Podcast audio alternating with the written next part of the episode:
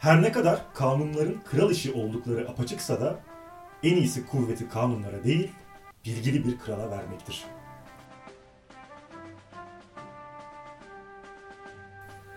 Merhaba, Filozofi Yoluna hoş geldiniz. Ben Bilal. Ben İlker. Bugünkü programımızda Platon'u konuşmaya devam edeceğiz. Muhtemelen içerik olarak da en uzun olacak siyaset felsefesini konuşacağız programımızda. Platon'un biz aslında bir e, siyaset filozofu olduğunu, ana sorununun da siyaset olduğunu daha önceki programlarımızda defalarca belirtmiştik. Platon'un hocası e, Sokrates'in dar anlamda siyasetle ilgilenmemesini, daha çok ahlak ve mutlulukla ilgili e, konulara yönelmesine karşın Platon e, bütün hayatı boyunca siyasette aktif rol almak istediğini ve geleceğin siyaset alanlarını yetiştirmek üzerine akademiyi kurduğunu belirtmiştik. Hatta bu siyasette aktif olarak rol almak istediği için 3 defa Sicilya'ya gitmişti. Üçünde de hüsranla geri dönmüştü. Artık kendisinden kendisi yapacak bir şey bulamayınca da geleceğin siyasetçilerini yetiştirmek için akademiyi kurmuştu. Bununla ilgili daha ayrıntılı bilgiyi Platon ve Platonculuk programımızı dinleyerek de e, ulaşabilirsiniz. Platon'un e, siyaset teorisinin temel eseri Politia, Türkçedeki adıyla Devlet isimli kitabı.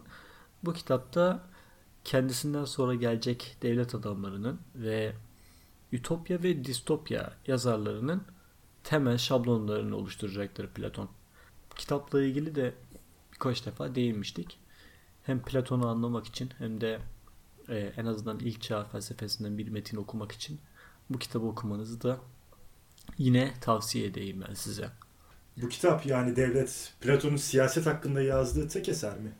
Platon'un bu eser haricinde e, yasa koyucu ile yasa arasındaki ilişkiyi ele aldığı devlet adamı ve daha geç dönemlerinde, yaşlılık dönemlerinde edindiği tecrübelerle beraber politik düşüncesine yaptığı revizyonları da içeren Yasalar isimli eserleri yine e, onun siyaset teorisi hakkında yazılmış diğer kitaplarıdır.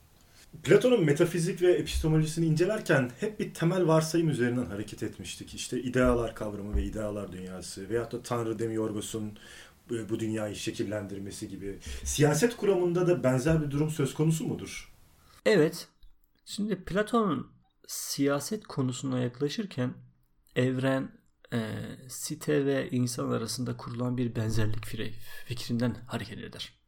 Kozmos yani düzen, düzen e, bütün siteyi ve insanı içine alan bir şey ve sitenin ve insanın nasıl olması gerektiğinin ana planını veriyor Platon için. Orta Çağ dünyasının temel kavramı Tanrı'dır. Bunu Orta Çağ felsefesine işlediğimiz zaman daha çok göreceğiz. Yeni çağa geldiğimiz zaman Batı dünyasının e, temel kavramları insan ve psikolojidir. Yalnız antik çağa geldiğimiz zaman, antik çağa baktığımız zaman yine bunu programlarımızda özellikle Helen dönemi yani Sokrates öncesi e, filozofları incelediğimizde çok defa değinmiştik bu konuya. Antik dünyanın temel kavramı kozmos. Yani Doğa. doğadır. Platon ve Aristoteles sitenin doğal varlık olduğunu, doğanın bize sunduğu düzen şeklinde tanzim edilmesi gerektiğini öne sürerler. Bu bakış açısı insanın da doğal olarak toplumsal bir varlık olduğunu ve iyi bir hayatı, mutluluğu ancak toplum içinde elde edebileceği yönündeki görüşüne götürür. Özellikle geç dönem sofistlerinden bahsettiğimiz programda biz doğa durumu ve toplumsal durum arasındaki farkı çokça konuşmuştuk.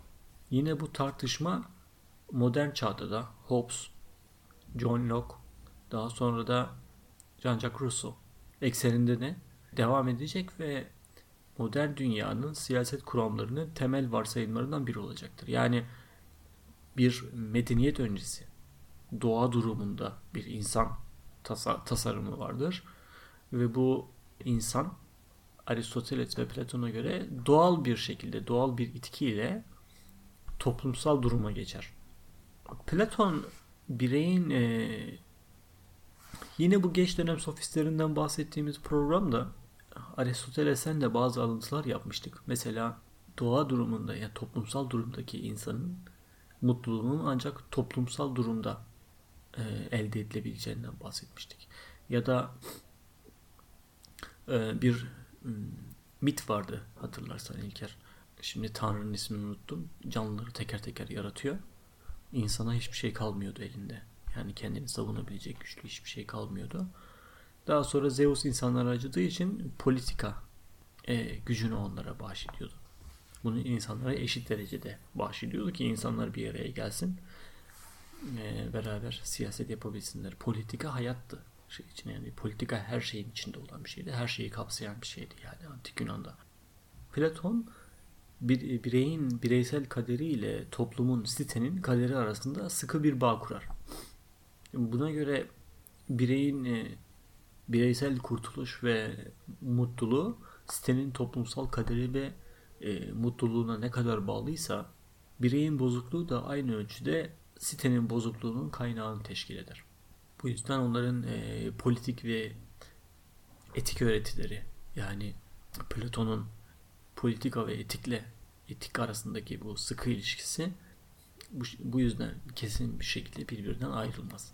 Politika ile ahlak arasındaki bu sıkı bağlılıkta işte politik sorunla ahlaki sorunun birbirmez, e, birbirinden ayrılmazlığında belirleyici olan nedir peki? Platon'un eserlerini biz teker teker incelemedik şimdiye kadar. Yani isimlerini bile saymadık yanlış hatırlamıyorsam. Ama az önce saydığımız gibi mesela politik alanında 3 tane eser yazmıştır. Devlet, devlet adamı ve yasalar. Ama e, Platon'un doğrudan ahlakla ilgili herhangi bir kitabı yoktur. Aslında bir Tabii, siyaset filozofu demiştin o yüzden de zaten. Evet. Ama biz Sokrates için ilk ahlak filozofu demiştik. Platon da onun tilmizi, öğrencisi ya da şakirdi ya da e, talebesi. Yani Sokrates'ten, öğren Sokrates'ten öğrendiği ahlak felsefesini kendi siyaset felsefesiyle bağdaştırıyor. Yani evet. birbirinden ayrılmaz hale getiriyor bir manada. Evet. Platon da doğrudan ahlakla ilgili herhangi bir şey yazmamasına rağmen yani bir mesela Aristoteles'e baktığımız zaman Nikomakos'a Etik adlı bir tane kitabı vardır. İlk doğru düzgün ahlakı kaleme alan, kuramsallaştıran filozoftur Aristoteles. Ama Platon böyle bir şey yazmıyor. O bütün eserlerinde konu ne olursa olsun ahlakı da o konular içerisinde ele alıyor. Bu siyaset ile ilgili yazdığı kitaplarda dahil olmak üzere böyledir. Mesela devlet diyaloğunda Platon'un Sokratesçi konuları ele alıp tartıştığı diyalogların da adalet veya adil insan kavramları genel olarak e, bugün hukuki siyasal literatürümüzde kazanmış olduk, oldukları anlamlarından farklı olarak özü itibariyle ahlaki, bireysel bir erdem ve böyle bir erdeme sahip kişi olarak karşımıza çıkmaktadır. Nitekim bu diyaloglarında olan e, devlet diyaloğun ilerleyişi de bireysel adaletin toplum düzeninde daha iyi görünebileceği düşüncesiyle toplumsal adalet üzerinde bir araştırmadır devlet diyaloğu. Yani kitapta adil insan nasıl, adil insan nedir diye başlar tartışma.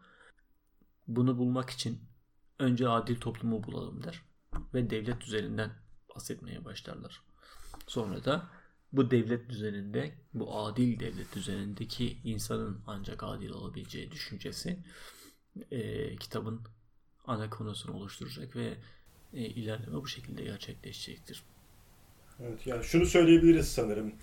E, devlette veya sitede, site devletinde işte ki, e, o büyük boyutta var olan adaletin, adaletsizliğin ya da haklılık ya da haksızlığın ne olduğunu o seviyede ortaya koyabilirsek e, konumuz olan bireyde, insanda da adalet ve adaletsizliğin veya işte haklılıkla haksızlığın ne anlama geldiğini de aynı oranda görebileceğiz.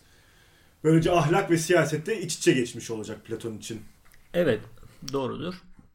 Tabii e, e, şunu da belirtmemiz de gerekiyor. Platon ahlaka siyasetten daha fazla önem veriyordu. Ahlaki sorunları o politik bir zeminde çözmeye kalkmıştı. Yoksa ahlak e, Platon'da bir politikanın hizmetçisi gibi değildi. E, Platon'un devlette söylemek istediği doğrunun veya adaletin yasalarının bireyler için neyse sınıflar veya siteler için de o oldu.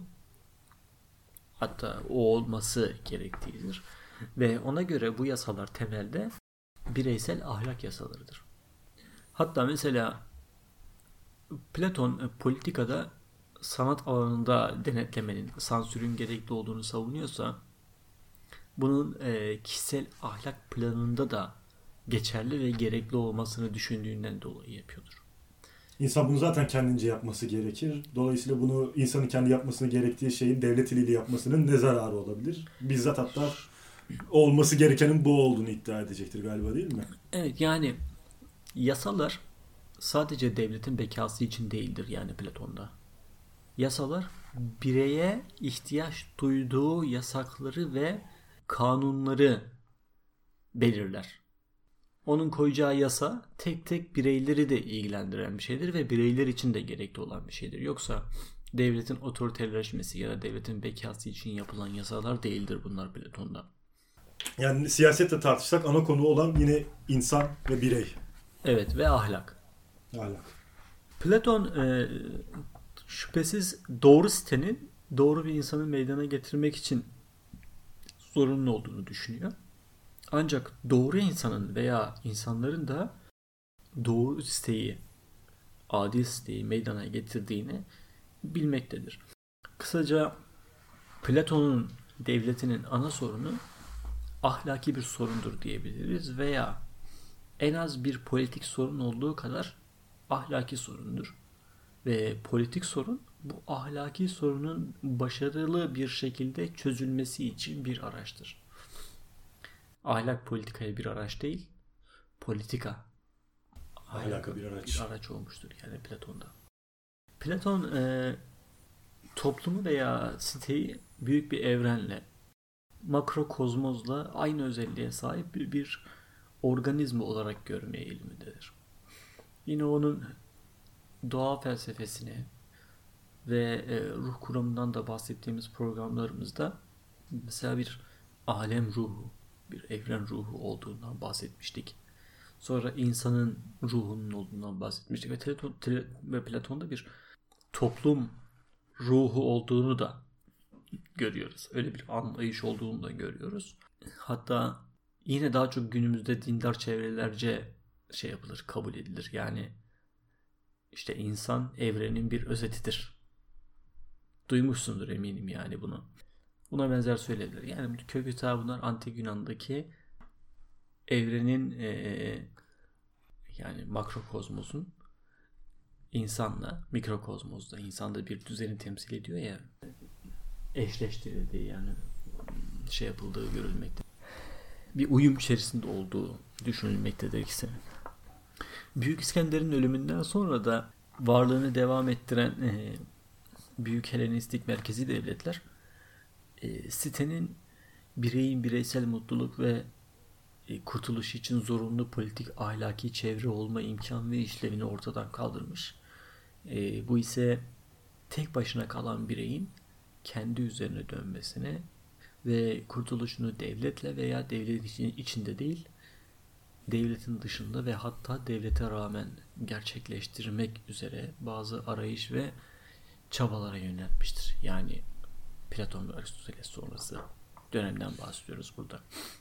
Bu çabalara yani bu dönüşüm çabalarına e, ilişkin felsefi temellendirmeyi ne zaman görüyoruz? Felsefe çağı etkilediği gibi aynı zamanda çağla uyum içindedir her zaman. Ortam değiştiği zaman, şartlar değiştiği zaman yapılan felsefe de değişmektedir. Eskiden toplumu ile uyum içerisinde olan, kendi küçük topluluklarında olan yani Platon ve daha önceki çağlardan bahsediyorum. İnsanlar ahlak kuramlarını bu toplumla beraber toplumun benim için e, iyi olan toplum için de iyidir, toplum için iyi olan benim için iyidir gibi düşüncelerle felsefe üretiliyordu. Yine Aristoteles'te göreceğiz. Devlet, devletin tek amacı vatandaşlarını mutlu etmektir. Mesela. Ama Büyük İskender gelip her tarafı fethedince ortada bu Helenistik dönemin e, şeyleri de devletleri de ortadan kalkmış oluyor. Siteler ortadan kalkmış oluyor ve büyük devletler veya büyük yönetimler kurulmuş oluyor. Bu dönemde çıkan en önemli filozof da Epikuros oluyor. Epikurosçuluğun e, Epikuros da devlete karşı e, bazı olumsuz tutumlar geliştiriyor ve bireyin kurtuluş ve mutluluğunu daha çok ön plana çıkaran e, bireyci ahlak kuramları öne sürüyor. Bu medeniyetin toplumun değişmesiyle felsefenin değişmesini yeni çağda da görmeye devam edeceğiz. E, mesela yeni çağın başlarında ortaya çıkan Machiavelli daha sonra 17. yüzyıldaki Hobbes, 18. yüzyıldaki Locke siyaset kuramları da e, doğal evrenle politik insanı e, birbirinden daha da ayırmışlardır. Ayırmışlardır, evet. E, Platon'un siyaset felsefesinin genel çerçevesini çizdik sanıyorum, öyle değil mi? Evet, kabaca böyle. Şimdi devlet kitabından başlayarak onun e, felsefesinin, siyaset felsefesinin ayrıntılarına girebiliriz. Girelim. Bir soruyla e, girizgah yapayım müsaadenle. E, Platon'a göre insanların toplum olmasının, toplumlar meydana getirmesinin ana sebebi nedir? Evet bu soruyu biz özellikle geç dönem sofistlerinin tartıştığında çok görmüştük. Platon da elbette bu tartışmaya katılacak ve ona göre toplumun meydana getiren ana neden bireyin kendine yetmemesi, yaşamak ve varlığını devam ettirmek için başka insanların yardımına ihtiyaç duymasıdır. İnsanlar yaşaması için zorunlu olan işleri yapan meslek sahipleri olarak bir araya gelecek ve ilk toplumu oluşturacaktır. Yani iş bölümü. Yani düşünsene her şeyini kendin yapmaya çalıştığını. hayat yani altından kalkamayacaksın. Hayat çileden başka bir şeye dönüşmez muhtemelen yani. Günde saatlerce çalışıyorsun. Şimdiki gibi lükslerimizin falan olması hayal tabi. Yani kıyafet almak, kıyafet yapmak için ya gideceksin çiftçilik yapacağım, pamuk yetiştireceğim falan ya da gideceksin hayvan avlayıp derisini yüzmeye çalışacaksın. Ev yapmak bile türlü bir iş, işkence ve türlü cefaya gelecektir. Yol açacaktır. O yüzden iş bölümü insanların... Birlikte yaşamak için ihtiyaç duyduğumuz bir şey haline geliyor. Evet.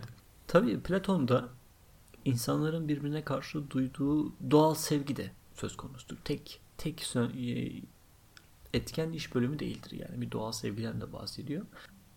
Platon'un doğal durumunda henüz devlet ve yasalar yoktur. Çünkü buna ihtiyaç da yoktur. Doğal durumda zaten mesela ahlak da yoktur doğal durumda. Doğru yanlış da yoktur. Suç ceza doğal, da yoktur. Doğal, doğal durum derken neden bahsediyor tam olarak? Devletsiz, medeni olmayan durum. Evet, İnsanların yani. vahşi hayatlar yaşadığı toplumda doğal durum. Fakat insanların kar, karmaşık varlıklar olmaları, e, istek ve tutkulara sahip olmaları, lüks ve e, konfor peşinde koşmaları onların bu toplum aşamalarında kalmamalarını daha ileriye geçmelerini sebep doğuracaktır. Bir araya gelen insanlar, kendi gruplarını kuran toplumlar daha sonra çıkar çatışmasına çıkar çatışmasından dolayı e, savaşlar yapacaklardır. E savaş başlayınca da orduya yani bir savaşçı sınıfına bekçi ve muhafız grubuna ihtiyaç duyulacaktır. Bunlar hem e, toplumu dış düşmanlara karşı koruyacaklar hem de toplum içerisindeki düzeni koruyacaklardır. Böylece bu sistem geliştikçe, toplumlar büyüdükçe, geliştikçe toplumda yönetenler ve yönetilenler ayrımı ortaya çıkacaktır. Ee, bu aktardıkların Platon'un e, yaptığı salt mantiki bir açıklama mı yoksa tarihte fiilen ortaya çıkmış aşamaları mı saymaktadır? Platon toplumun ortaya çıkışını açıklamak için bu bir nevi sosyolojik olan kuramı ortaya atarken bunların fiilen gerçekleşmiş olduğunu düşünmektedir. Tabi bununla ilgili bize herhangi bir kanıt sunamaz. Yani o dönemin bilimsel araştırma yöntemlerinin de ne kadar geri olduğunu düşünürsek e, bununla ilgili gerekçelendirme ya da araştırma isteyemiyoruz kendisinden. Keza o da sunmuyor. Ama Platon bu doğal toplumun tarihin bir zamanında gerçekten yaşadığına inanmaktadır. Evet. Peki bu biraz evvel bahsettiğin muhafızların e, varlığının kaynağında ne var tam olarak? Az önce de aslında kısmen değinmiş oldum. E, bunların var olmalarının esas sebebi dışarıdan gelecek olan saldırılara karşı insanların korunmak istemesi ve ikinci bir sebep olarak da insanların e, zorunlu olmayan ihtiyaçlarının toplumda yarattığı çatışma ve ihtilal ortamını ve doğal, doğal olarak toplum içerisindeki kargaşayı bastırmak için kullanılacak kolluk kuvveti işlevini görecektir. Peki bu kolluk kuvveti, bu muhafızlar yani bildiğimiz eli silah tutan herkesin e, yap, oluşturduğu bir grup mu yoksa başka bir tür bir sınıftan mı bahsediyoruz? Burada biz bir halk ordusundan ziyade e, işi savaşmak olan profesyonellerden meydana gelen bir ordudan bahsediyoruz. Bunun temelinde de az önce söylediğimiz gibi bir iş bölümü yatmaktadır. Zaten e, Platon'un devletteki sorunu ideal toplum değildir. İnsanları oldukları gibi yani söz konusu kusur ve meziyetleriyle kabul etmek şartıyla mümkün olan ideal toplumun nasıl olabileceğidir. Devletin ana problemi budur. Yöneten ve yönetilenlerden bahsetmiştin. E, Platon yönetilenler derken kimi ya da kimleri kastetmektedir? Platon'un devlet diyaloğunu okuyanlar hemen yanlış bir fikre kapılıp bunun sadece işçi sınıfını kapsadığını düşünebilir ama e, Platon toplumun tüm üretici güçlerini kısaca para kazananlar ve vergi verenler sınıfını kastetmektedir. Asker sınıfı da dahil mi bu gruba? Yönetenler ve askerler hiçbir faali, ekonomik faaliyette bulunmayan bir gruptur. Bunlar para kazanmıyorlar. Sadece çalışan kesimlerden alınan vergileriyle ücretleri karşılanıyor. Görevleri de toplumun barış ve güvenliğini sağlamaktır. Bu askerler ve sivil yöneticiler, bürokratlar, kısaca hizmetliler sınıfı yani memur sınıfıdır. Yönetenler, karar alanlar, muhafızlar da o karar, al, karar alanları uygulayanlardır. Günümüzün askerleri vergi veriyorlar. Ama Platon'un devletinin olduğu zaman da yani onun tasarladığı devlette zaten e, devleti yöneten insanlar ve uygulayıcılar cüz'i e, kazançları dışında hiçbir geliri olmayan insanlardır. Ayrı bir statüdedirler bunlar. Peki e, şimdi bir karar alanlardan bahsettin. Yani yönetenler. Bir de muhafızlar var o kararları uygulayanlar. Bu bir nevi hiyerarşik bir e, düzen oluyor haliyle. Şimdi bu hiyerarşik düzene sahip bir toplum bir kas toplumudur yoksa sınıf toplumu, toplumu mudur? Bu bir sınıf toplumudur. Şimdi kas sınıfında, kas sisteminde sınıflar arasında geçiş yoktur. Ya da çok zordur. Özellikle mitoloji programındaydı galiba. Birkaç programda biz bu Hindistan'daki kas sistemlerinde bahsetmiştik yani. Orada doğuştan gelen özelliklerin göz önüne alınarak belli bir sınıfa dahil edilir ve ölünceye kadar o sınıfın dışına çıkmazsın. Platon'un sistemi bir nevi bir aristokrasidir ama bu kan yoluyla değil de yetenek yoluyla, liyakat yoluyla belirlenen bir aristokrasidir. E, Platon'un devletinde bu yönetilenlerin eğitilmesine dair bir ize rastlanmıyor ama muhafızlar e, ve yöneticiler inceden inceye ayrıntılı hazırlanan bir programa göre özenle yönetilirler. E, onların yani bu liyakat düzeninde uygun bir şekilde yeteneklerine göre belirlenen bu aristokrasiye gerekli olan eğitim verilir. Bu ana bu eğitimin de iki ana öğesi vardır. İdman ve müzik. İdman ve müzik. Ya idman derken işte spor ya da asta askeri tarihin başlangıcına kadar gidebiliriz zaten işin bu evet. kısmında. Bir de müzik var. Ee, bu tabii çok daha yeni bir şey e, işin diğer kısmına göre. Bunlardan hangisi daha önemlidir peki bu eğitimde? Şimdi Platon'da Biz eh, ruhtan oldukça bahsettik. Ee, Pitagorasçılıkla beraber artık ruh antik Yunan dünyasının da içine girmiş felsefesini ve dinini belirleyici olmaya başlamıştır. Haliyle ruh bedenden daha önemlidir. Ölümsüzdür. Mesela. Peki biraz daha açabilir misin bu müzik eğitimi derken neden bahsettiğimizi? Ruhun eğitimindeki kullanılan müzikten bahsederken biz sadece müzikten bahsetmiyoruz aslında. Müziğin yanında yine Yunan mitolojisindeki sanatın kökeni olan musalların bağışı olan her şeyin eğitimini yani söz ve sahne sanatlarını, şiiri, edebiyatı, komedyayı, tragediyayı içine alan bir sanat eğitiminden bahsediyoruz. Bu eğitimin hedefi sanatsal olmasından ziyade ahlaki, toplumsal bir amaç olarak belirlenmektedir. Ee, bir de biraz evvel bahsetmiştik gerçi bu konudan gerçi de ee, yine konuyu daha açmak, daha çok açmak için soruyorum. Platon'un sansürü desteklediği söyleniyor ve biliniyor da. Ee, bu doğru mu gerçekten? Hani ya da sansür derken nereye kadar işi ileri götürüyor? Evet. Yani konumuz olan Platon'un devlet diyaloğunda bu konu geçiyor. Platon sanat ve edebiyatta sansürü son derece doğal ve doğru bir şey olarak gören biridir. Aynı zamanda ilk büyük düşünürdür.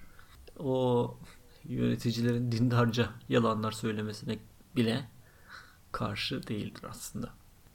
Bu bekçilerin, muhafızların, koruyucuların yalnız ruhlarına değil bedenlerine de itima, itina göstermemiz gerektiğini biliyoruz.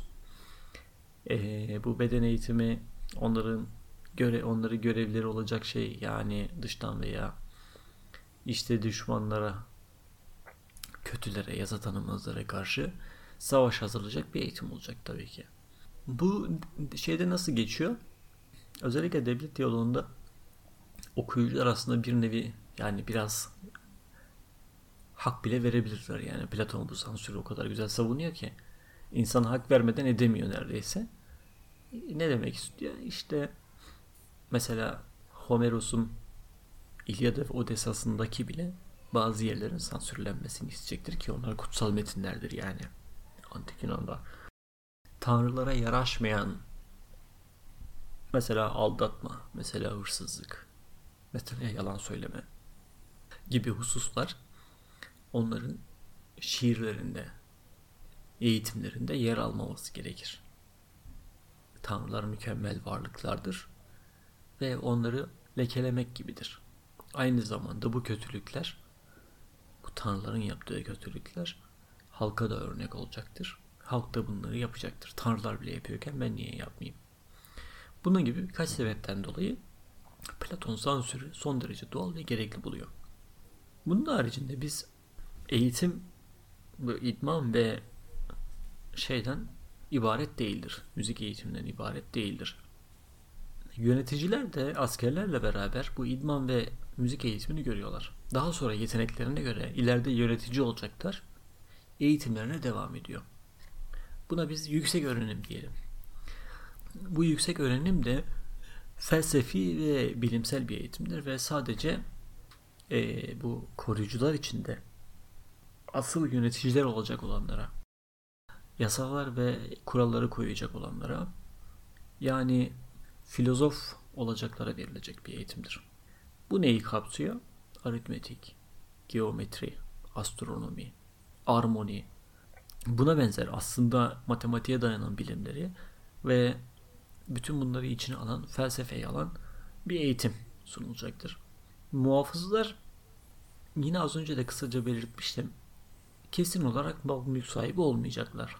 Onların hizmetleri karşılıkları alacakları cüzi ücretler veya maaşları dışında mal mülkleri ve servetleri de olmayacaktır. Neden? Ol, olmasının ne zararı olur? Mal mülkün ser, servetleri olmasının asker sınıfının? Askerler aşırı zengin veya aşırı fakir olamazlar. Çünkü Platon'a göre bir toplumun içine düşebileceği en büyük tehlike onun aşırı yoksul ve aşırı zenginlerden meydana gelmesidir. Hatta yanlış hatırlamıyorsam ben Türkiye'de de 1960 darbesinde dönemde askerlerin ismi gazozcuya çıkmış mesela. Ne? İşte Menderes yönetiminde ücretleri çok düşürülmüş askerlerin. Ve bu orduda ciddi bir huzursuzluğa neden olmuş. Daha sonra da askeri darbeyi tetikleyen bazı uns- önemli unsurlardan biri haline gelmiş. E, Askerler çünkü devletin kendisine de karşı koyabilecek güçteki tek otoritedir aynı zamanda bir ülkedeki. Haliyle askeri çok şey de yapamazsın.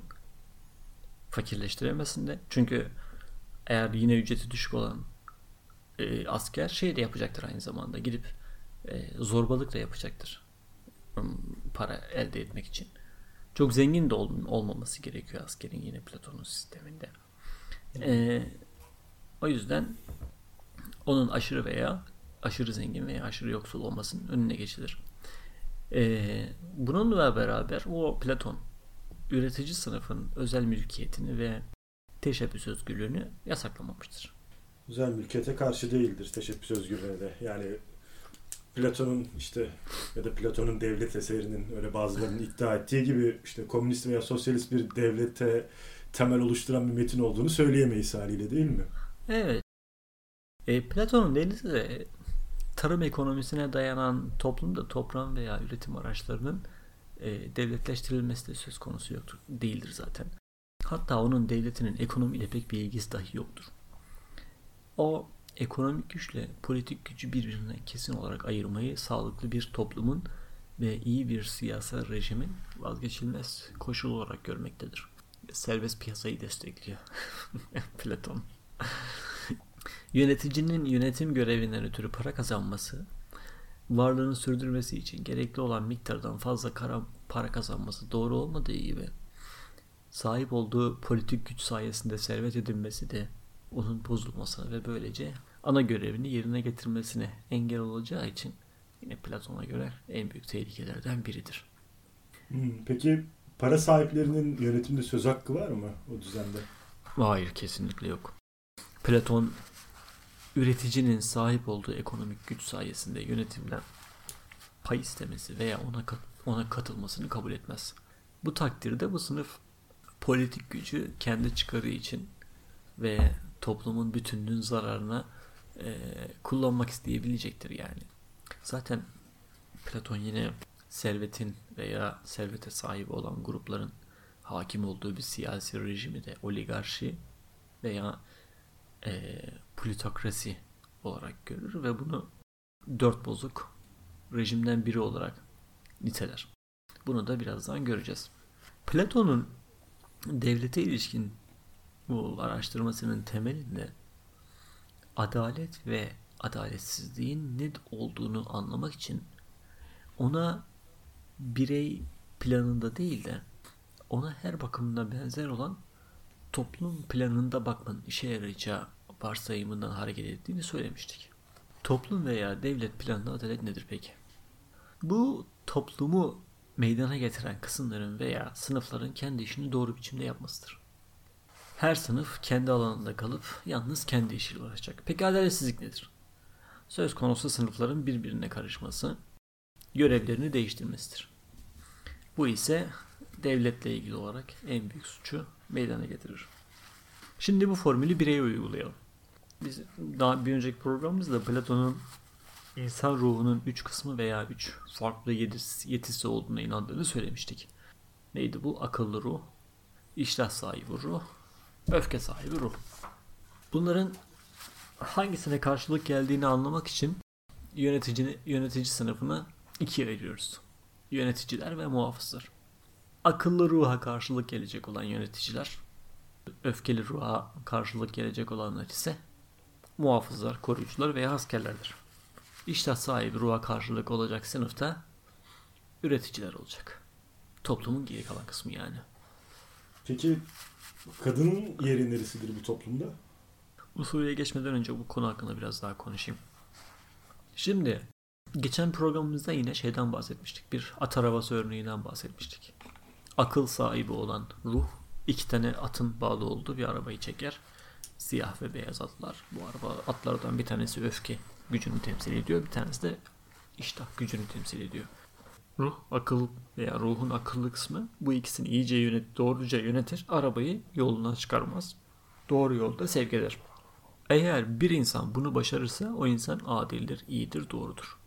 Aynı şekilde toplumda da yani Platon'un devletinde de askerler dışarıdaki düşmanlara karşı vatanını koruyup içerideki kargaşa çıkaranlara karşı kolluk kuvvet, kolluk gücünü yerine getirip üreticiler sadece ekonomiyle ilgilenip pazarda hani parasını kazanmakla ilgili uğraşıp parasal gücüyle yönetimi etkilememeye çalışması, askerlerin sahip oldukları şiddeti az önce saydığımız amaçlar dışında kullanmamaları, yöneticilerin de işlerini doğru yapması, doğru yasaları çıkarması, doğru toplumu meydana getirecek.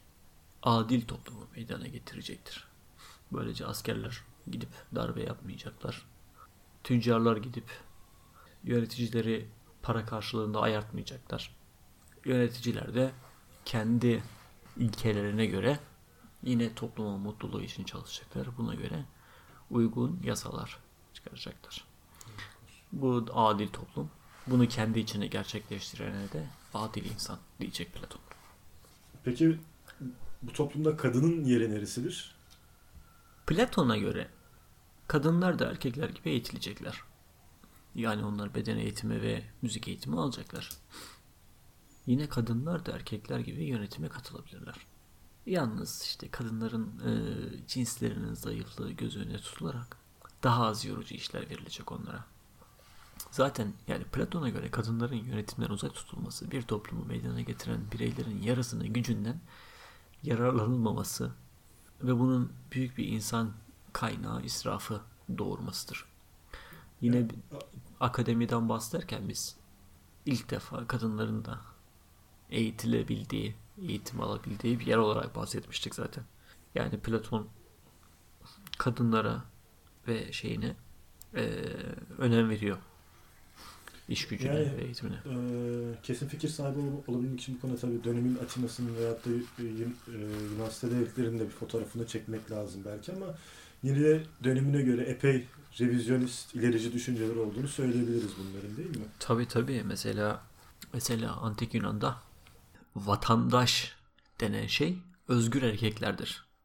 Köleler, kadınlar, çocuklar bunlar yer almazlar. Yani herhangi bir, bir antik Yunan'da bir Atina sitesine gittiğin zaman vatandaş tabii o zamanki gibi kimlik mimlik falan söz konusu değil mi?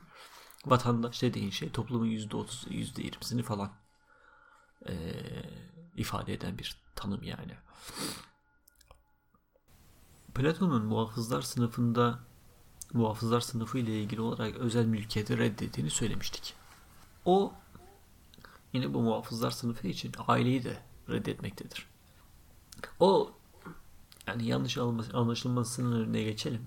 Sadece ailenin karşısındadır ve sadece muhafızlar için bir erkekle e, bir kadın arasında kalıcı ve hukuki olarak meşru kabul edilen bir bağ kurulmasına karşıdır. Yine tekrar mu- muhafızlar sınıfı arasında. Ee, doğacak çocuklar da muhafızlar sınıfı mensupları arasında ortak olacak. Ve, ve bütün çocuklar bütün muhafızların ortak çocuğu olacak Platon'da. Bu şimdiye kadar kabul etmesi en zor öneri gibi görünüyor. Evet. Ee, koruyucu sınıfına mensup erkek ve kadınlar arasında yani muhafız askerler arasında seçme ve seçme ve birleştirmenin yapılması da doğru. Hatta toplumun ve, de, ve devletin menfaati için zorunludur Platon'a göre. Ee, yani biraz evvel e, bir kast sistemi değil de bir sınıf farklılığı olduğunu, olduğunu söyledik ama bu detay sanki birazcık kas toplumuna doğru götürüyor gibi. Ee, işte doğacak çocuk asker çocuğu olarak oluşturur sınıf yani sırf kalıtsal nedenlerden dolayı onu bir sınıfa mahkum etmek gibi bir şey olduğu için kas sistemini ak- akla getiriyor ister istemez. Neyse Platon'un e, böyle düşünmesinin, böyle bir sistemin yararlı olduğunu düşünmesinin faydası nedir ona göre? Ya bu sıra dışı önerilerin dediğim gibi muhafızlarla sınırlı olduğunu belirtelim tekrar. Ve aslında kas sistemi konusuna tekrar gelirsek yöneticiler muhafızlar arasından seçiliyor. Aynı eğitimi görüyorlar. Yani kas sistemi çok daha sıkı ve çok daha kuralları belli. Aradaki farklılıkların çok daha açık olduğu bir sistem.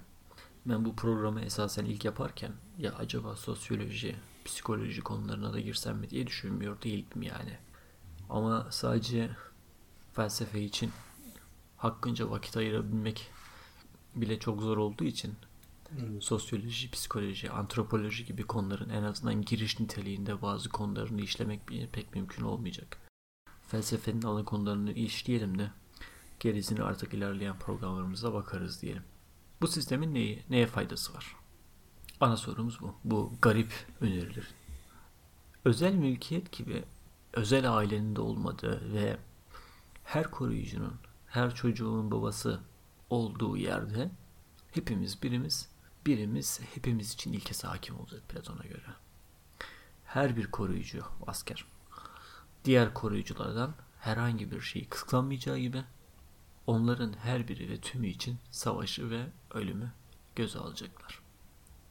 Sıkı sıkıya bağlı, bütünlüğüyle bir aile olan askerlerden bahsediyor. Kadınıyla, erkeğiyle, çocuğuyla. Peki tüm bu özel e, özetlediğin sadece askerler ve konu değil, tüm toplumu kastediyorum. Evet. Ya da tüm devleti kastediyorum. Bu Platon'un idealindeki bu devlet, bu sistem gerçek olabilir mi? Gerçekleştirebilir mi? Ya da o Platon gerçekleşeceğini düşünüyor mu bunun? Platon bunun gerçekleşemez olduğunu bilincindedir. O kendisini varmak istediğimiz bir ideal olarak almamız ve her şeyimizi kendisine göre ayarlamamız gereken bir ölçüttür bu devlet. Bu standardın gerçekleşmesi için her şeye önce bir filozof, her şeyden önce bir filozof toplumu başına geçmesi gerekmektedir. Ön koşulu budur. Kendisine bir alıntı yapalım. Filozoflar sitede yönetici olmadıkça veya yöneticiler gerçekten filozof olmadıkça yani bir aynı insanda devlet gücü ile akıl gücü birleşmedikçe bunun yanında kesin bir yasayla herkese kendi yapacağı iş verilmedikçe insanlığın sitenin başı dertte kurtulamaz. Buna benzer bir formülü yani ortaya bir ütopya biz bugün ütopya diyoruz buna atıp bunun gerçekleşemez olduğunu bilme, bildiğini gördüğümüz bir diğer filozof da Sen Agustinus olacak. Agustinus şu Hristiyan ve koyu Hristiyan bir filozoftu değil mi? Evet Hristiyan filozof. O da mesela yeryüzü devleti ve gökyüzü devleti diye bir ayrım yapacak. Gökyüzü devletinin kurallarını, e, genel çerçevesini çizecek. Ve yeryüzü devletinde esas hedefin gökyüzü devletine olabildiğince benzemek olduğunu söyleyecektir. Ama bunun gerçekleşemeyeceğini kendisi de kendisi de farkındadır zaten evet. Bilmektedir. Söylüyor da bunu zaten. Şimdi Platon'a geri dönelim. Platon'un devletinde filozof hem doğuştan gelen bazı en mükemmel niteliklere sahip olan hem de en mükemmel bir eğitim olması gereken bir insandır. O hem ahlak ve karakter hem akıl ve zihin bakımından en üstün niteliklere sahip biridir. Bununla da kalmıyor. Platon'a göre filozof ruh bakımından olduğu gibi beden bakımından da en güçlü, en kusursuz bir yapıda olması gereken insandır. Filozofun eğitimi 30 yaşında başlayacak. 30 yaşına kadar askeri eğitim alacak. 30 yaşında filozof eğitimine başlayacak. Felsefe eğitimine. Çok sıkı sınav ve çalışmalardan başarı ile sonuçlanması durumunda 50 yaşına kadar devam edecektir. 30 yaşında bir komando meydana getiriyorsun ondan sonra onu bir manada evcilleştirmeye çalışıyorsun gibi oluyor ama. Tabii bu sanat eğitimiyle yani sanat eğitiminin ön planda olduğu bir eğitim yani. Tabii tabii yani hepsini kapsıyor. Yani şey gibi orta çağdaki o e, asil ailelerin toprak sahiplerinin, derebeylerin falan çocukları gibi. Yani askeri eğitimde tabii, tabii. tüm eğitim beraber oluyorlar. Hem fiziken güçlü oluyorlar, savaşçı oluyorlar hem de yani tüm normal halka göre epey bilgili, bilgi sahibi falan oluyor. Tabii. E, 30 yaşına geldiği zaman da felsefe eğitimi yeni başlıyor ve 20 yıl süren bir felsefe eğitimi görüyor. 20 yıl. Yani bugün biz 20 yıl okuyup mühendis doktor falan oluyoruz yani toplamda. Kadınlar da bu eğitimi alacak demiştik. Filozofun eğitiminin zirve noktasını ise iyinin veya iyi ideasının bilimi olan diyalektik oluşturacak.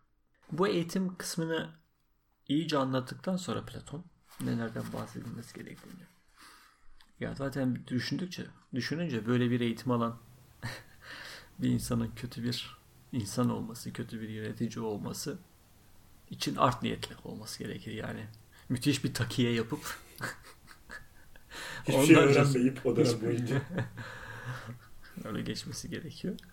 Tabii bir de sıkı bir denetim de işin içinde olunca yani bu eğitimden geçmek her yiğidin harcı olmasa gerek. Platon bu kısmı atladıktan sonra bir de kötü yönetimlere değiniyor. Yani adil, e, kusursuz sistemin zıttı olan dört bozuk, kusurlu sistem hangileri olduğu meselesine geçecek. Bunlar timokrasi, şeref devleti, zenginlik devleti, oligarşi, halk devleti, demokrasi ve zorbalık devleti, tiranlıktır. Kısaca değinelim. Bunlar üzerinde uzun uzun durmayalım. Ama bu bölümü okuyucularımızın, dinleyicilerimizin bu bölümü çok seveceklerinden eminim. Yani konuşması zevkli bir konu gerçekten de. Yani grup gruplandırması ya da sınıflandırması. Evet evet. Yani evet yani şimdi demokrasiyi nasıl kötülediğini de göreceğiz Platon'un. Önce şeref devletinden bahsedelim. Yani timokrasi. Bu devletin amacı barıştan çok savaş. Eğitimde üstünlük verdiği şey müzik değil beden eğitimi. Önem verdiği değer ise şan ve şereftir. Timokrasi rejiminde çalışanlar sınıfı bir süre sonra zenginleşip kendi başına hareket etmek, bağımsız olmak isterler. Böylece oligarşi yani zenginlik devleti ortaya çıkar. Oligarşide paraya, servete sahip olan küçük bir azınlığın hakim olduğu devlet sistemidir. Bir devlette zenginlik ve zenginler baş tacı olunca doğruluğun ve doğru insanların şerefi azalır diyecek Platon. Burada artık bir değil iki devlet vardır. Zenginlerin ve fakirlerin devleti. Böyle bir devlette baştakilerin dışındaki herkes dilencidir. Bu kısmı uzun uzun anlatıyor Platon yani bunların hepsini uzun uzun anlatıyor. Günümüzde de aslında biraz oligarşi hakim yani kapitalist bir düzenden bahsediyoruz. Türkiye'de henüz çok belli değil ama mesela Amerika'da seçim yardımları, seçim bağışları, zenginlerin istediği adamı başa getirmeleri gibi imkanları, istediği gibi yani, politikayı etkilemeleri. E, yani Türkiye'de de gayet rahat söyleyebilir.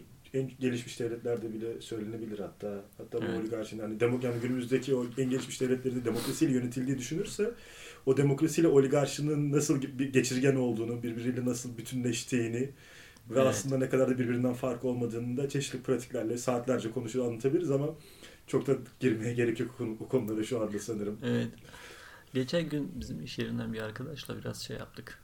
Bu zenginlerin zenginlik konusunda biraz konuştum. Benim de çenem açıldı. İki saat falan konuştum böyle. Yani onların artıklarıyla yaşıyoruz hayatı bir nevi. Onlar için üretilen, onlar için yapılan şeyler için kendileri için ürettiği sistemden arta kalanlarla diğer vatandaşları idare ediyor. Bir de bunların hiç ucu, ucu ucundan bile göremeyen bir ton bir grup var yani. Ee, zaten genelde solcular, komünistler falan bu sermaye sermaye karşı çok hassastırlar yani. Biz Platon'a geri dönelim. Platon'a göre oligarşik yönetim daha sonra demokrasiyi doğuracaktır. Ama nasıl? Şimdi oligarşik yönetimin sonucu devrim olacaktır. Ve yoksulların zenginlerin yenmesi sonucunda herkesin her şeyi devletin bütün imkan ve nimetlerini işlerini eşit olarak paylaştıkları demokrasi ortaya çıkacaktır. Öyle olmadı mı Fransız devrimi? Yani kabaca yani. Kabaca diyebiliriz evet. En azından bir yönüyle yani. Burju, ee, yani bir nevi burjuva devrimiydi zaten. Ki demokrasi de bir burjuva yönetimi oluyor bir manada zaten. Aynı evet. söyleyebilirim manada. İşçiler artık zincirlerinden başka kaybedecek hiçbir şeyleri kalmadığı zaman devrim gerçekleştirecekler. Karl Burada e, Platon Platon Devleti kitabında anlattığı bir gemi analojisi var. Ok- evet. Okuduğun için biliyorsun da sen de. İşte bir gemi sahibinden bahsediyor gemiyi yöneten olarak. Bu gemi sahibi işte güçlü, zengin, her şeye sahip. Fakat navigasyon bilgisi yok. Gemiyi nasıl kullanacağını, nasıl götüreceğini bilmiyor. Görüşü zayıf, iyi duymuyor falan filan. E tabi gemideki çalışanlar da, gemi mürettebatı da bu durumdan rahatsız. Evet. Ve yönetimi ele almak istiyorlar. Alıyorlar da hatta. Yönetimi gemi biz kullanacak diyorlar. Fakat baktığın zaman doğal hak gibi görüyorsun bu gemi mürettebatının e, memnun olmadığı gemi sahibini devirerek geminin yönetimini ele geçirmesine ama onlar da bir şey bilmiyor. Onların toplam faydası, toplam ürettiği bir şey de bir geminin daha iyi bir yere gitmesine neden olmuyor. Çünkü onların da navigasyon bilgisi sahip. Onlar da denizciliği çok iyi bilmiyor. Ya da onlar da belli yerlerde uzmanlaşmasına rağmen her şeyi çok iyi bilmiyor. Fakat orada bir de kaptanlık vasıflarını taşıyan bir kişi var. Gemi kaptanı olabilecek kişi. Fakat Kimse ne sesi fazla çıkıyor onun. Ne kimsenin onu dinlediği var. Dolayısıyla e, o bir türlü yönetimde söz sahibi olamıyor. Demokrasinin o popülist tarafı o gemi kaptanı olması gereken kişiyi maalesef oraya getirmiyor. Platon da orada e, gemi kaptanı analojisinde aslında o filozof krallardan bahsediyor. O yazının başında dönersek, programın başına dönersek hatta en iyisi kuvveti kanunlara değil bilgili bir krala vermektir derken biraz da bunu kastediyor aslında. Orada evet. işini bilen ehline yani bir filozof krala yönetimi bırakmamız gerektiğini söylüyor. E, iyi hatırlatın ya ben epey oldu bu kitabı okuyalı. Ayrıntılarını falan çoğu unutmuştum zaten. Dinleyicilerimize tekrar söyleyelim yani ben ilk okuduğum zaman devleti çok sinirlenmiştim ya. Yani gerçekten çok sinirlenmiştim. Bu kötü yönetim sistemleri, e, hepsinin zaafları nelerdir bir bir çoğunlukla doğru tespitlerle sunmuş Platon yani. Bunları bildikten sonra aynı yanlışları yüzyıllarca hatta binlerce yıl boyunca tekrarlamak insan medeniyetinin herhalde kendine yaptığı veya kendine attığı en büyük kazıklardan biridir yani. Biz konumuza geri dönelim. Evet. Demokrasi. Demokrasi neden kötü Platon'a göre? Evet. Şimdi oligarşik sistem devrime yol açacaktı. Devrimde herkesin her şeye sahip olmak istediği demokrasi sistemini doğuracaktı. Demokrasi sistemde de herkes efendi olmak isteyecek. Hiç kimse itaat etmeyi kabul etmeyecek. Herkes kendi keyfine, kendi arzusuna göre yaşamak isteyecek. Şimdi yönetimin e, ciddi ve hayati bir iş, bir bilgi ve bilimin konusu olduğunu, sıradan insanın veya halkın doğası gereği ondan anlamadığını, dolayısıyla yönetimde örneğin yasalar, savunma ve benzeri gibi konularda doğru karar veremeyeceklerini. İkincisi ise demokrasinin kötü önderler, demagoglar, halk dal kavukları yarattığını söyleyecek Platon. Az önce senin o söylediğin gemi mevzusundaki gibi kimse dinlemeyecek. Orada tayfadan sese en çok çıkan, en çok popüler söylenmeleri söyleyen, bunları becerebilen alacak, diğer tayfayı etkileyecek ama o da gemiyi karaya vuracak. Yani. yani. E diğer taraftan filozof olan kaptan kendisi böyle şeylerle pek e, ilgilenmeyecek. Çünkü hani bir yerde Platon'un özellikle eğitim gördüğü yani diyalektik eğitim alan iyiydi aslında. Yani hayatın sırrı, hayatın gerçeklerini bilen e, eğitim düzeyi olarak, bilgi, kültür düzeyi olarak diğerlerinden çok çok farklı olan birisi böyle bir şeye tenezzül etmeyecektir yani. Tabii. Hiçbir şeyden e, kendine yakıştırmayacaktır belki böyle dal kavuklukları yani. Dolayısıyla demokrasinin yöneticileri hiçbir zaman filozoflar, devlet adamları olmayacak. Sofistler, sofistlerden ne istiyorsa Platon. Halk dal kavukları olan politikacılar olacak. Böyle bir yönetimde de her türlü felaketle karşılaşmak mümkündür. Nitekim demokrasi eninde sonunda tiranlığı doğuracaktır. Evet, felakete sürükleniyoruz. İnsanlar huzursuz. Fakat bunları da bir yandan kontrol etmek gerekiyor. Nasıl kontrol edecekler? Sen devamını getir. Şimdi demokrasinin yarattığı düzensizlik bir anarşi oluşturacak. Bu anarşi de bir e, zorbayı ortaya çıkaracak. Bu zorba kendini halkın temsilcisi, halkın başkanı olarak takdim edecektir. Bu gücü elde eder etmez de kendi düşmanlarını ortadan kaldırmak için kullanacaktır. İstediğini sürecek, istediğinin malını gasp edecektir. Her türlü kanunsuzluğu yapacaktır. Onu durduracak güçleri de zaten elimine etmiştir bu süre içerisinde. Dolayısıyla Tabii. kimse onu durduramayacaktır. Evet, Platon'un devlet diyaloğu çok kabaca özetlemiş olduk böylece. Tekrar ediyorum. Bunu mutlaka dinleyicilerimiz okusunlar. Çok önemli bir eser ve Platon'un devlet kuramı ile ilgili çok önemli ipucu içeriyor. Bundan sonra onun devlet adamı diyaloğundan bahsedeyim. Bu diyalog onun siyaset kuramına birkaç noktada katkıda bulunacaktır. Bunlardan biri yasa koyucu ile yasa arasındaki ilişkiler konusundadır.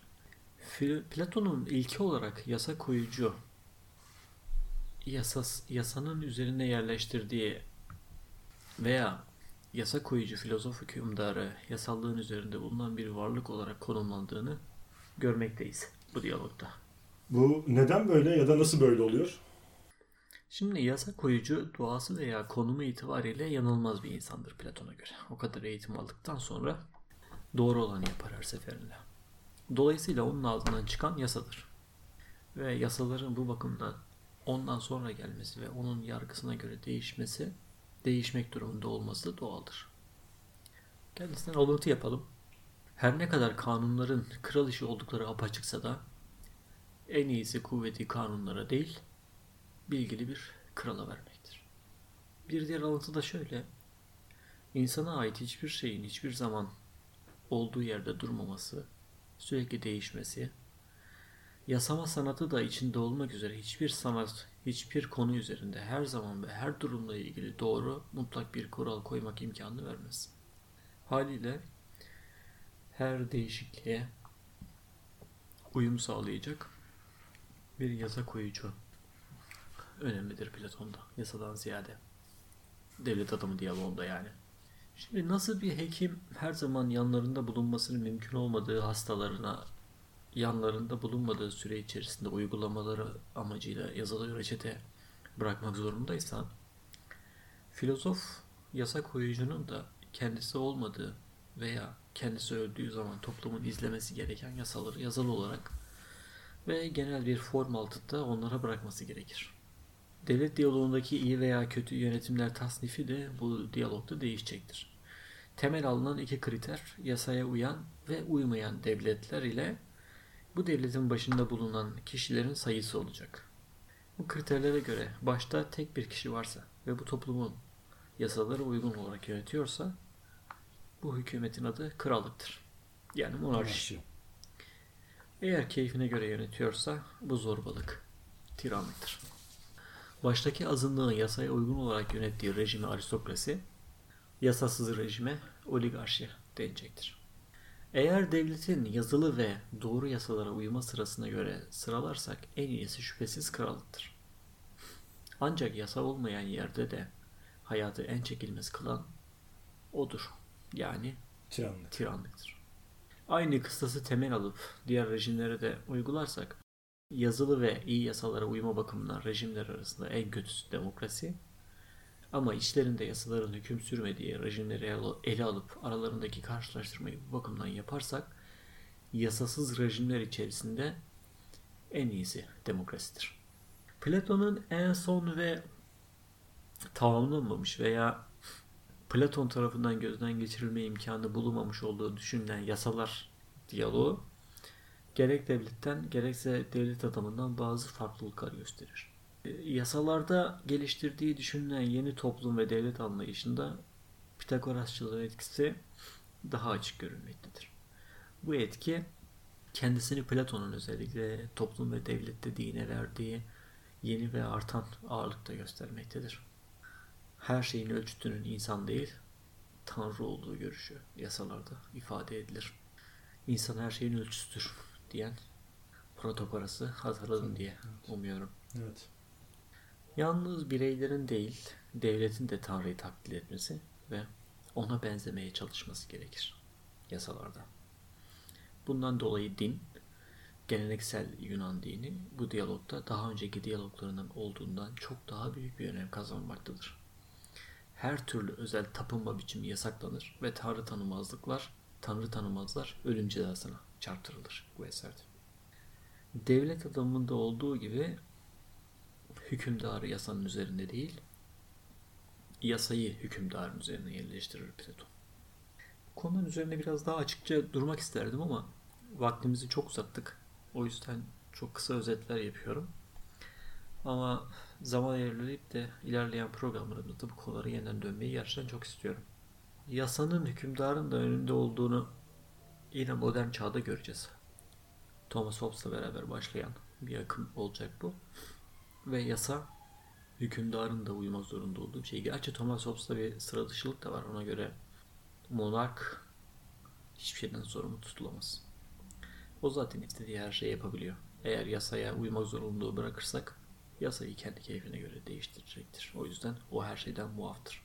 Yine daha önceki konuşmalarımızda bir toplumda yasalara en az uyan kesimin toplumun en üst kesimi olduğu konusunda da konuşmuştuk hatırlarsan. Bu da bir sosyal psikoloji tespitidir. Ee, yine Platon'a dönelim. Devlet adamında olduğu gibi e, devlette filozofun kişisel yöntemlerinin yerini yasalarda bürokrasi, felsefeli yerini ise gelenek ve yasalar alır.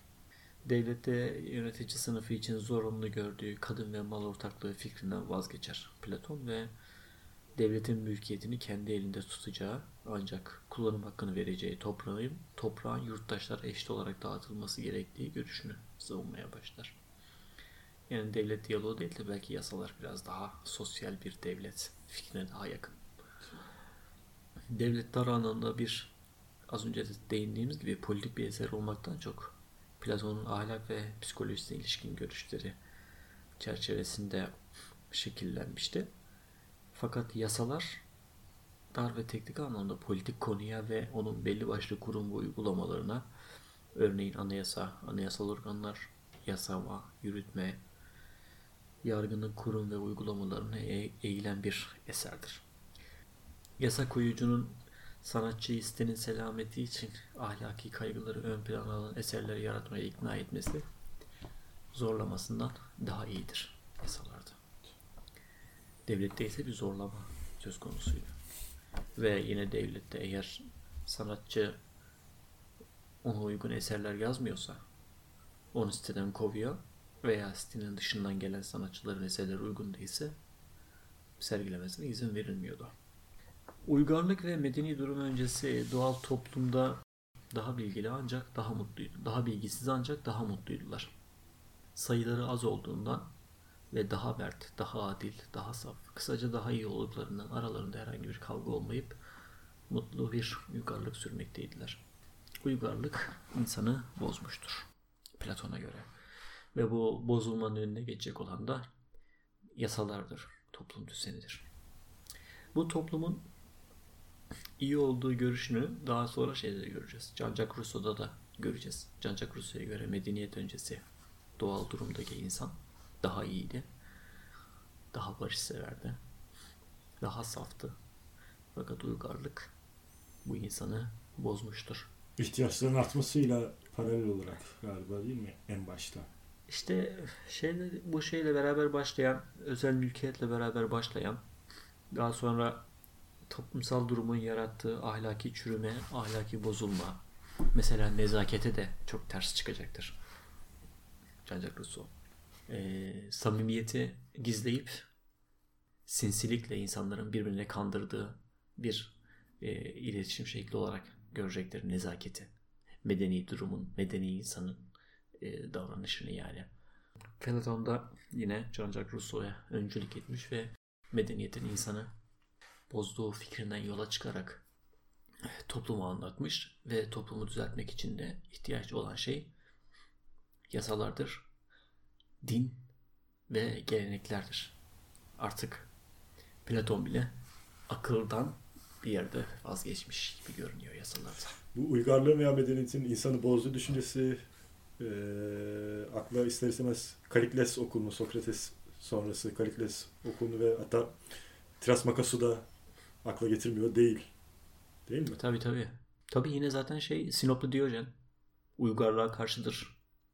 Ee, yine aynı sebeplerle ya da benzer sebeplerle diyelim. O zaman programımızı bitirelim. Ee, önümde yapmayı planladığım iki tane röportajım var. Eğer bunları yayınlayabilirsem yakın zaman içerisinde. Çünkü şu anda bütün üniversiteler final haftasında. Daha sonra da yaz okulu dönemleri başlayacak. Hocaların bana uygun takvim vermesi ne zaman alacak bilmiyorum. Bunları yayınlamadan da en azından yayınlayamayacaksam da bu durum kesinleşmeden önce Aristoteles'e geçmeyi düşünmüyorum. Az veya çok bir süre bekleyebilirsiniz yeni program için. Şimdiden duyurmuş olalım. Ee, ve bir sonraki programımızda görüşmek üzere. Sen kalın diyelim. Hoşçakalın ve bizi unutmayın diyelim.